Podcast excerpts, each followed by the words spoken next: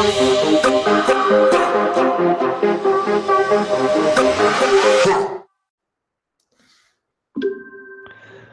to another episode of the B2B Startup Sales Podcast. This uh, time with Robert Anders, uh, Anders, VP Sales Services at Kremanski Company, previously head of sales at Comtravo, and also advising several software and SaaS startups in uh, Germany out of Berlin. Uh, Robert, uh, tell us a bit more about your journey here and what you'd like to discuss today. Hi, Manu. Nice to be here. Very happy. Um, yeah, my journey uh, is sales for the last 12 years. So I'm always having worked into sales um, from the beginning on. And today I'd like to, uh, we decided to talk to about two bigger topics, which is uh, one, uh, how to find um, the best salespeople so hiring and then making them really successful with onboarding.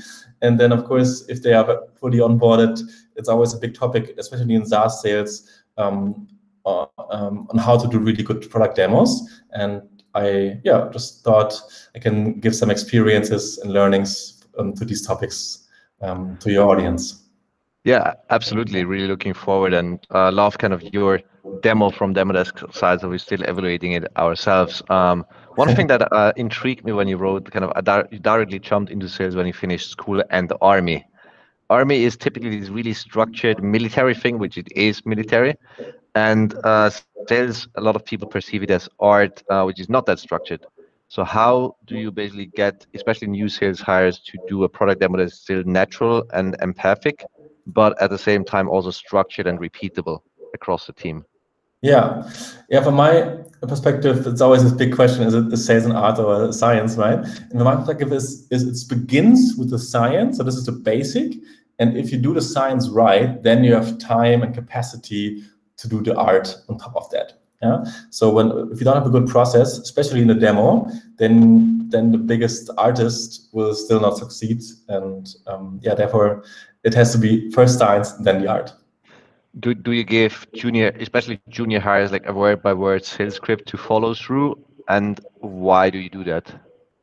Yeah, they, they get a playbook definitely, and they get an idea of what to uh, respond to objectives as well um, to make them more secure and to have the capacity, the brain capacity to concentrate on uh, how you articulate, how, how do you use your voice, um, and to make them, uh, give, give them a chance to really listen to what the customer is saying and not only uh, thinking about in my mind, what do I want to respond now? Because I already know very easily what I want to respond because I'm very sure about uh, yeah, what to, what to say. Yeah?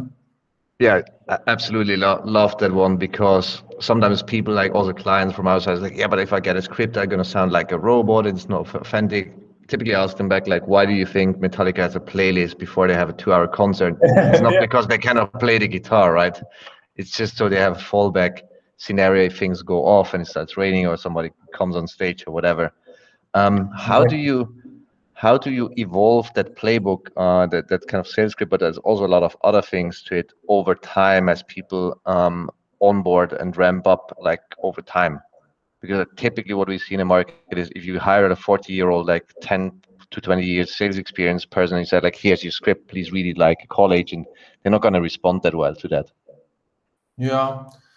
Um, but I still think it doesn't matter that much if it's a junior or senior, of, um, because in the end, everybody understands that it's good to have a structure and to always uh, engineer on every every week, every day, on making this a better playbook or um, having a better demo. And even especially the senior guys understand that actually. Uh, but of course, they will then ask for the freedom to change some things during the demo and having a bigger part of this art what we just discussed. And that's fine yeah? If they're very secure about how to respond and they're very good listeners and asking good questions and they of course it's okay that the demo is having another twist if the customer um, yeah is asking for this. In- interesting one also like adapting their approach and being good listeners. I found that an excellent point and like some people refrain like there, there's elephants who have two ears to listen and move very, very slowly but are never endangered and they typically close the deal they get to the water and there's lions which just shout and they're always fighting or that uh, human beings have two ears and one mouth so gives you a bit of the ratio recently a procurement leader basically told me like upon the question how much how many times do salespeople ask you um, about your buyer journey? You respond like less than one out of ten asks actually. What's even if the evidence is clear and every senior salesperson like such as yourself says like listening is really important. How do you see that not happening with new hires especially and if you don't do a really really good onboarding process? Yeah, I, I agree on that. Uh, it's the same experience I have. Um, in the demo, there's too much focus on presenting the features, too much focus on really showing what you can do and um, how, how great you are as a company or so. Um, and this is, of course, not not the way how you should um, do product demos. Yeah. So definitely, uh, it, it's important to have invest more time into understanding the needs, understanding the buyer journey, um, and always discussing the next steps. Uh, you know, really understanding what is the process, what is how can I support you with the next step, who should be involved, how can I um, save you time in the process, and so on. Right? This this is often uh, yeah underestimated, definitely. Absolutely, and, okay. and language is a big part there, right? So what I found interesting about Demo Desk when you showed to me like love the product, why is it called Demo Desk and not Listening Desk? desk or discovery desk. a demo always involves like somebody basically telling a story or pitching in a sense of like talking more than listening, right? Just by nature of what a demo is. Totally agree. Yeah. Okay. I, I will just send a uh, an email to to the CEO saying they have to change their name, right? yeah, but fully agree. Yeah. Uh, it's uh, if it's, it's, already it's beginning with the name already, right? If the, if they are if the customer is expecting a demo, then they are laying back and just like TV, just watching it. Right? Uh, and you should make very clear from, from the beginning of this meeting that this is not something uh, where they just have to consume now, but they really have to interact and uh, probably they will going to talk more than I as a salesperson. Yeah, yeah, that, that makes that makes a ton of sense, and I, I still think like a demo has its place in the sales process. It just just come after basically a great discovery and qualification or like in, in the medical world you say like prescription without uh, discovery or like diagnosis is actually fraud right? It's malpractice. And in the us you get sued for that. In sales it happens so often that people demo unsolicited information so to say yes so when's the right time and place and, also like the scope a bit like how long should a product demo last in 2021 with everybody being like 10 hours on google hangout a day yeah, like a question.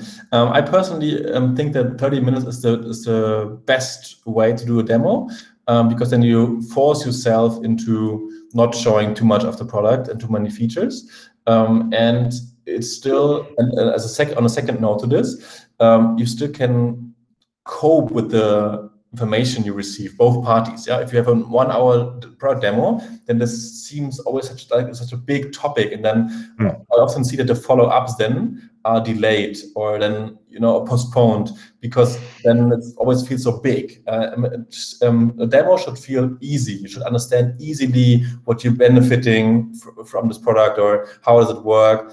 And if you want to make your customer feel easy about this and about the next step, then the, the duration of the demo should be short and easy as well. Yeah, can, can you can you describe short? Like, is it a, a, demo like 60 second, like elevator? Is it five minutes? Is it like oh, sorry, 30 minutes?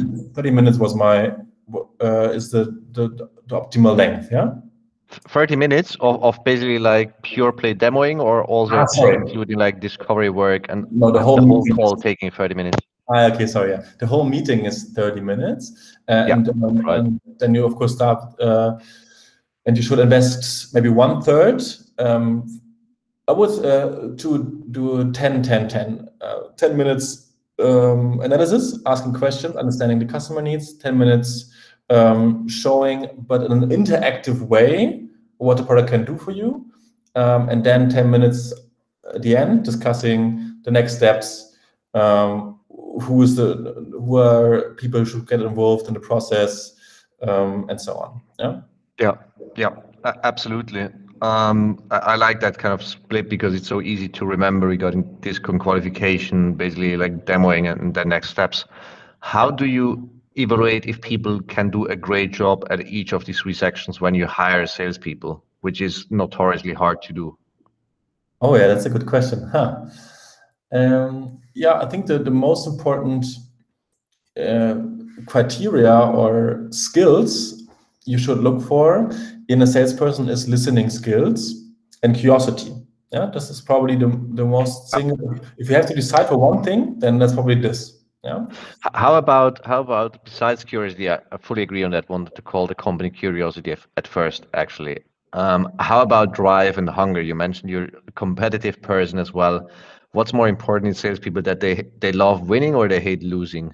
yeah, yeah, it's a tough question. of course, hunger and drive is very important as well. Um, and if they if you just ask questions for the sake of being being curious or faking curiosity, then it doesn't make any sense. Of course, it has to always be a variety um, of uh, of skills who have to fit together, and people who are used to uh, fight for their wins and are really uh, going the extra mile uh, to to win and to be better than others and then to succeed. Um, that, that's very important as well, right? That's, that's why I love to hire sports people as well, for example, because they know how um, how much discipline you have to invest to succeed, to win tournaments, um, and to always be one step ahead of your competition. Yeah, so of course, um, but this one specific sales skill, which is probably not as important in the other departments, is this curiosity uh, listening part. And I'm, I'm, investing lots of time uh, during the interview processes uh, into understanding how curious are they. Yeah? This, this begins with how do they start a conversation? Do they are they looking for other things than only the job? Yeah, do, are questions? Are they asking personal questions or questions about I don't know what you have in your background in your room or something? Yeah. Um, yeah. And yeah, absolutely. And in Switzerland, like an ex-Swiss national soccer player founded Athletes Network. I think there's roughly like not 200 people on there, like all hockey players, uh, soccer, skiing, and so on, which I think is a very intriguing idea. I, I asked him personally, like, hey, like, wouldn't this be like sales as a great equalizer for people not having an MBA or so, but just having that drive and hunger? And he replied, like, I'm not sure, like, what they want to do. And I think sales is underrepresented as a, as a profession in the DACH region, just like from the reputation it's got as well. Still. How do you see how do you see us basically improving that reputation to just fill the funnel, how it's called in sales, more with talent and more people pursuing that sales profession as well? I think it's got better in terms of software sales and real account executives or senior sales managers or enterprise sales managers um, working into software sales. I think this is already quite an established position, and you know um, that this is well paid and this is a like a really interesting job to do and, and so on. So I think there we got better. But what is still a big problem with many companies is finding um, good SDRs. Yeah, because SDR always yeah. still has the the image that is just about stupid cold calling, doing 100 dials a day, um, and, and doing really nonsense work. Yeah, and and getting so many uh, yeah no's that it is really frustrating after one week. and I think therefore we have to work really hard as a whole um, industry to make this a more interesting job. But of course, work, um, yeah, so investing in career path, investing in development of these people, making this job a bit more interesting than just doing code calling. And um, yeah, so therefore, absolutely, absolutely. Yeah. And there's there's so many channels. Like I feel LinkedIn is still people rich and content poor, and like few people use video voice messages, creative pattern interrupts so far. Um, but what you also mentioned is that there's no magic bullet which prevents people from like getting no's like 90% of the time. So it's, it's about taking heat as well. What do you do if basically sales hire like is really promising and you cannot really say like what are they doing wrong? But after like let's say two to three months, they haven't closed deals consistently, for example, or they haven't consistently produced sales qualified leads. When's the right time to basically say like let's further invest and double down versus basically letting go and say like you might not be made for getting that many no's and the profession? Hmm. Yeah, that's a very good question. Yeah. Um, so I think that. Hmm, uh, let me give me give me a sec. For sure. um, okay. First of all, um, it's important in the onboarding plan to be very clear on the milestones and the expectations for the first two or three months. Yeah. So everybody should know very transparently um, what is what we're expecting for the first month, how many calls, how many demos booked, whatever. Yeah. Um, so and then in addition, have a buddy uh, who is then supporting you as well, not only the team lead or the head, but an extra person like a yeah, like a buddy who is supporting um, on managing to get to the first one or two milestones is very helpful as well. Yeah, and then already you have a better decision making process as well. If you want to, if you think you have to let them go, uh, because then you have this this buddy who was really working closely with this person and uh, can give another opinion um, on yeah on their motivation, on their mindset. Uh, and the buddy still believes in, in this person, then I think it's always worth investing uh, investing. But if the buddy says, yeah, no, he wasn't really cooperative and he thought he could mm. do everything better and so on, then yeah, it, it helps. I think that's an interesting part, also the collaborative but competitive, like a friendly competition part of the equation of always having like sales pair tandems, so to say, yeah. having like al- always hire two at a time, right? Which probably a good rule nobody does because everybody thinks I don't have the budget, let's take one who's going to ramp a bit slower without basically the direct peer as an early stage founder, uh, which quite of some of our listeners are probably, um, how do you do that if you get limited budget? You cannot just hire like two SDRs, an account executive, and a customer success manager. So, how do you best evaluate if it's the person that is not successful because they just like these five percent who don't succeed, or if it's the the position person match, or if it's just you're just not providing the right onboarding and enablement? Yeah. Um, so first of all, that's why it's important that one of the founders is uh, investing into sales and has an has a feeling of what is possible and what not. Yeah? If the founder never set demos by himself, then how can he evaluate? Yeah. So that's the one yeah. thing. And um, mostly it could make sense, for example, to s- still keep in the AE role as a founder if you start right at the beginning, but then hire two SDRs to create demos. Yeah, that would be a good thing. Then you still don't invest too much budget into hiring um, for all departments, but you start with one department, which would be, for example, um, uh, two SDRs. Yeah. Um, and but if if there for, for any reason you would only were able to hire one person for a department, then mm-hmm. I would definitely um, yeah try to understand from my experience as a founder what do I think is possible on the one hand. On the other hand, what is really needed um, from the investors or just from my business case in general um, that I can say that this is a profitable um, position and profitable um, outcome of what the person is doing there. Yeah, and then very clear on expectations. And for example, especially for AE, it's very simple, right? If they can't um, generate the revenue, um, which is not, not even as high as their own salary, then yeah. after some months you have to say no. Yeah. you, are uh, touching an interesting point regarding kind of the the ratio of um, of on target earnings versus closed revenue, and also that number basically changing. If somebody's an SDR, the main metric might be sales qualified leads. If somebody's like in customer success, there might be uh, net retention or net net churn, which should be negative even. What's a good ratio? Like people talk about like 3x on target earnings. So if a person gets like 10k, should bring in like 30k revenue a month. Some people say like four to six is desirable, but if people underperform and do two two, three, still keep them as it's profitable. Uh, yeah. it fosters growth. What's your perspective on a of an, on an ideal ratio like that's achievable, yeah. and when do you start doubting that it's sustainable?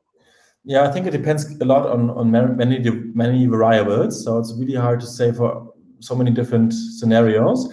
I recommend um, first to uh, understand this ratio from other companies in the market. Yeah, so ask yeah. what's your friendly competitors uh, if they are willing to share that or just try to find out um, other metrics in the market. That's very important i guess. Uh, but of course three times the salary is a good estimation for the beginning yeah? It's, it's a good um, rule of thumb uh, because then you know okay there's a two-third still room for marketing spend and so on.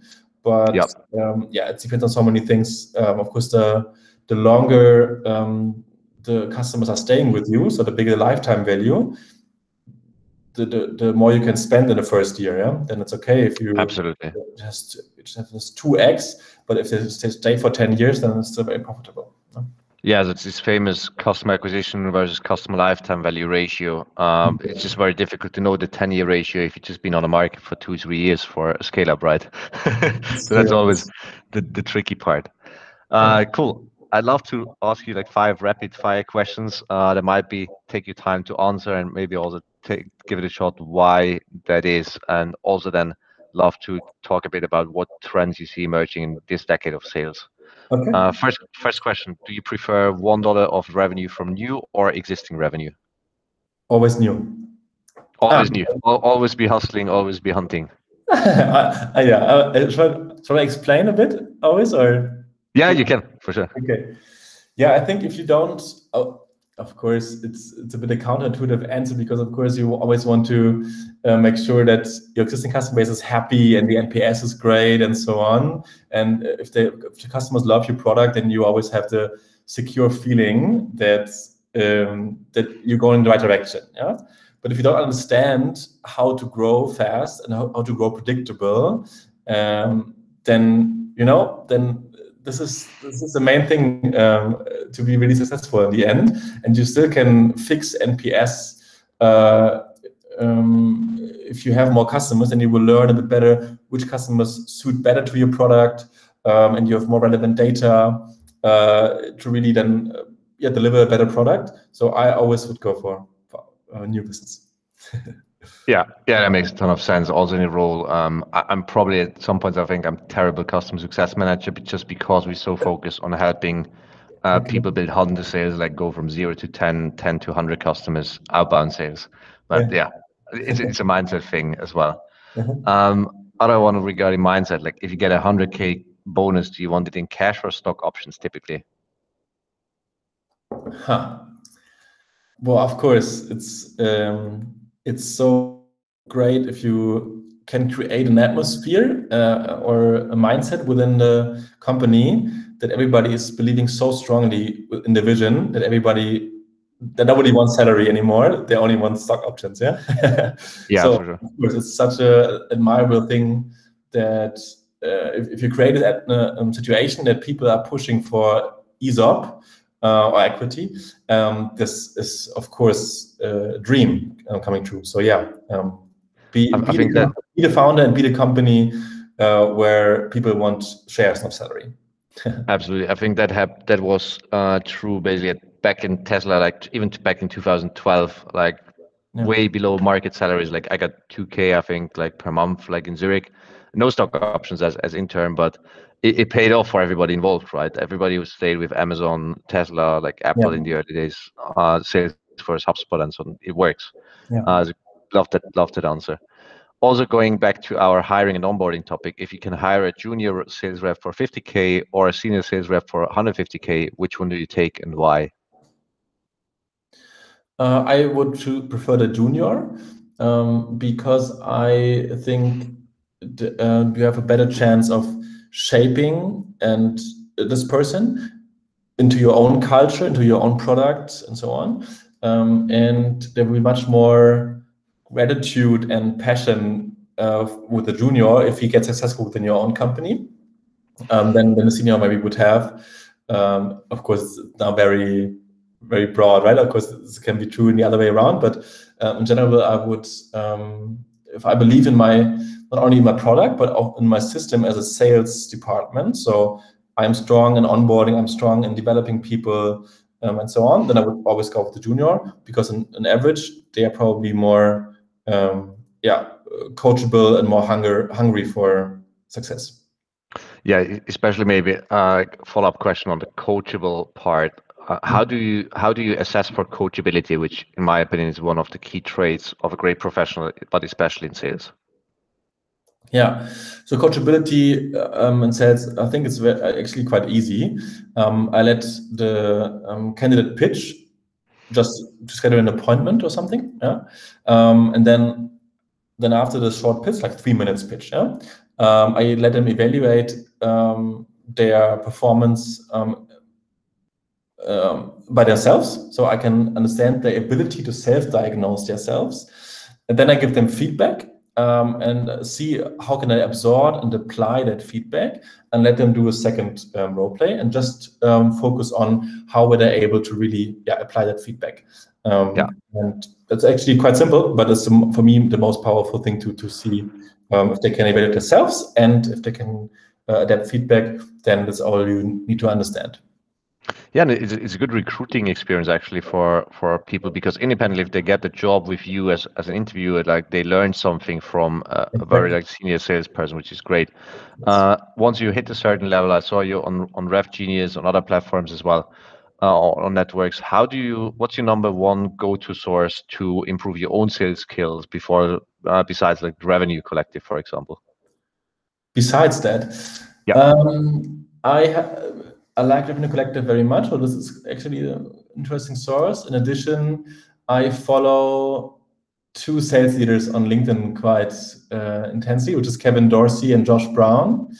Yeah. Uh, I like their posts. I like what they are offering. Um, Josh Braun had this B2B badass guide, I think it's called. Uh, it was really cool and was very helpful. So these online trainings or these yeah, like playbooks they are creating, um, this is something where really uh, yeah learn from a lot because of course they have they come from the motherland of SaaS sales, uh, and they really have. Uh, which, which, is not Germany, just to be clear to the audience. Not, not yet, not yet. uh, so yeah, um, definitely the Americans are uh, some steps ahead, and um, in terms of experience, and uh, yeah, so uh, th these are two people I really recommend following. Amazing, like re really cool input, and I think it's always great to learn from people who have been done done that before, and also just having like amazing material just to learn from. And regarding learning, what do you wish you would have known when you were twenty? Mm, regarding sales. Uh, in general, for for life, for professional life, but can be sales related, of course. Yeah, maybe maybe it's an interesting thing. What I really learned uh, now during the last two years when I started investing into um, uh, stock into stock market into um, crypto, I realized, wow, if I had done it with 20, um, I would have been so much more, on the one hand, relaxed uh, with my monthly salary because I had much more ways how to produce income. Yeah. Mm-hmm. And on the other hand, uh, if you start dealing with the stock market, uh, you uh, think more entrepreneurial and have a completely different uh, relationship to, to money. Yeah. And I think I would have chosen maybe sometimes a different job, which is uh, helping me more in my long-term development or in my learning experience mm-hmm. than just focusing on my base salary. You know. Um, so yeah, maybe think more long-term um, and invest in yourself and into money and don't yeah focus too much on a, on your short term base salary. Yeah, love love that, especially like as an entrepreneur myself, and maybe also thinking about long term. Uh, it's 2021, new decade. What's the most interesting trend in B2B sales you see emerging? Mm, mm, probably sales enablement. Huh? Um, I think right now, if you talk about Europe, yeah, um, yeah, uh, yep. Europe is really um, now realizing that tools like Demodesk or Gong uh, and so on that are really uh, yeah necessary and it really makes sense to invest in your people and to, to develop the people to develop your process be smarter using artificial intelligence using automations uh, and so on and all these kind of things yeah? Um, it was sales was too much a numbers game so before, you know, uh, just having more demos, having more calls, yeah, and so on. And right now, it's really much about getting. I see many more organizations realizing that it's about getting smarter uh, and not just ramping up the team, hire as many salespeople as possible, and so on. So investing more in a sales enablement or sales operations person who's yeah making everybody more efficient um, with tools like yeah as I said like uh, Demodesk Gong, etc., or even not only extra tools, but uh, like getting up your CRM system, be it HubSpot, Pipedrive, or Salesforce, really get this up to a very efficient level where yeah, automation plays a big role and efficiency plays a big role. This is yeah. um, something really uh, yeah coming up and getting more and more important. Interesting one. So let thanks thanks so much for sharing all the, these insights with you. So let's wrap it up quickly. So what you see in the market is you definitely take um, new revenue because you hunt the sales. Also, what you do with Kremonski as VP Sales Services, you, see a lot of like interesting sales enablement products coming up, like, such as Demodesk, where you invested and advising mm-hmm. uh, as Gong and always taking like a junior sales rep or above a senior and investing like the remaining money into sales enablement to ramp this up these people quickly uh, learning from the best on LinkedIn, on other sources such as Revenue Collective. And uh, any last thought you would like to uh, pass on to our listeners?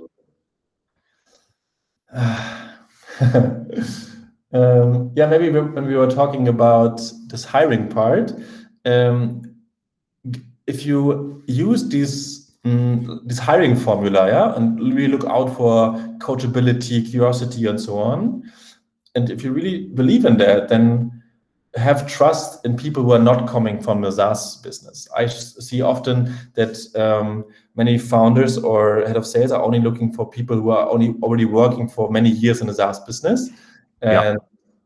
therefore the, our market here in Central Europe is way too small, and everybody can only hire people who have already five years experience in SaaS sales. So therefore, rather build a great system with onboarding and uh, uh, and development have a very good hiring process and understand what are the really the biggest skills uh, I, I, need in my team, and then hire people from other industries and, and make successful in SaaS. I think this is a way easier way to to grow your team um, and uh, yeah to make them make people then more grateful even that you offer them a chance to work in a SaaS company um, if they come from other industries before. Yeah, absolutely agree on giving people opportunity if they're hungry and, and curious to step up to it. So thanks so much for uh, being with us. Um, all the best for uh, for Kremonski, for your investments, and uh, talk soon. Thank you, Maria.